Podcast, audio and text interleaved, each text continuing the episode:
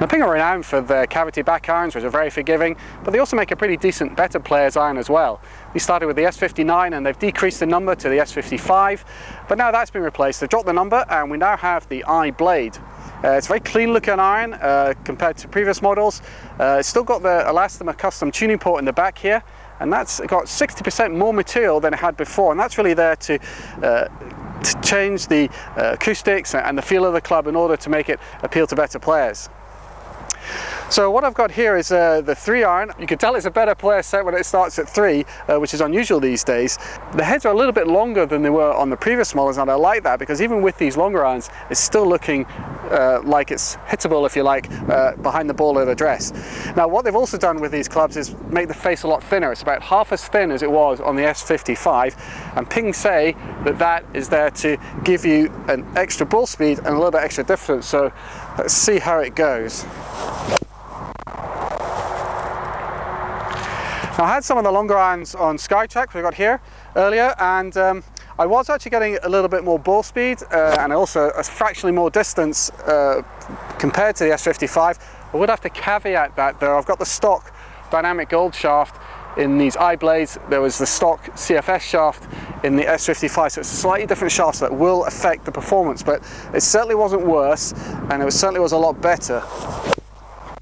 Certainly with these long irons, it was a lot more forgiving. That just that little bit extra length on the head and, and that slightly higher toe just gives you a little bit more confidence and certainly I felt they were a little bit easier to hit.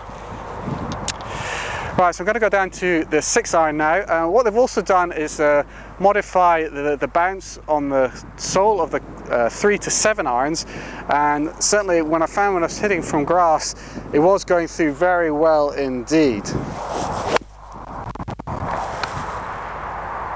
The feel from all these clubs is really good actually. I mean, it's probably a slightly higher sound uh, than the S55s. It's a little more solid, which I think is, is, a step in the right direction. Every time they do these clubs and they bring out a new model in this the better player sector, they sound and they look an awful lot better. I also had this on SkyTrak against the I iron, uh, which is the probably more cavity back iron. It's the next one up uh, from the iBlade, if you like, and it certainly feels and sounds a lot better than that. The I was probably going a little bit further, but the loft is fractionally stronger in the six iron. Uh, you know, it's probably just it's under a degree, but some of the other irons there is a, a bit more of a difference. But really that's there to keep the peak trajectory the same. So it's not really about distance, uh, particularly with irons anyway. Let's go move on down to the 8 iron.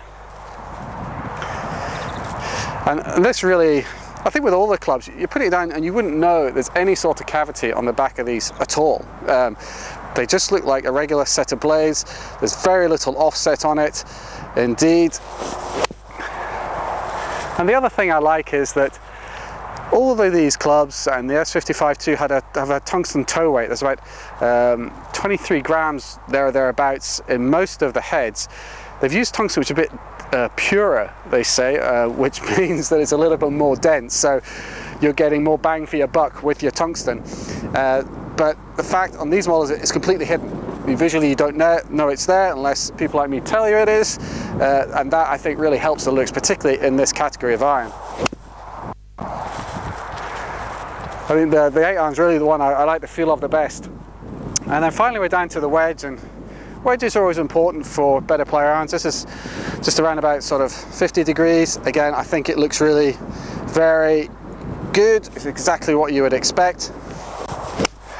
And those of you who are familiar with the Ping glide wedges, uh, please check out our video on that, is you'll notice that the looks for the iBlade are really come from there. It's a very sort of similar look and I was trying it against that glide wedge and you can, in terms of looks and in terms of feel, you will just be able to progress quite easily down from the iBlade into the glide wedges and almost feel like one complete set, especially if you went and got custom fitted and got the same shaft there.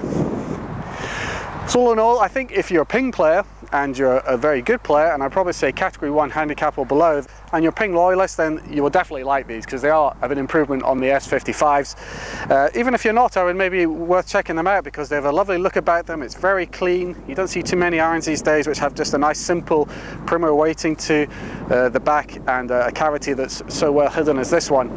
Uh, I think the feel is very good, the, the performance is excellent, and if you do like to work the ball a little, this will give you that option of playability and forgiveness all in one package.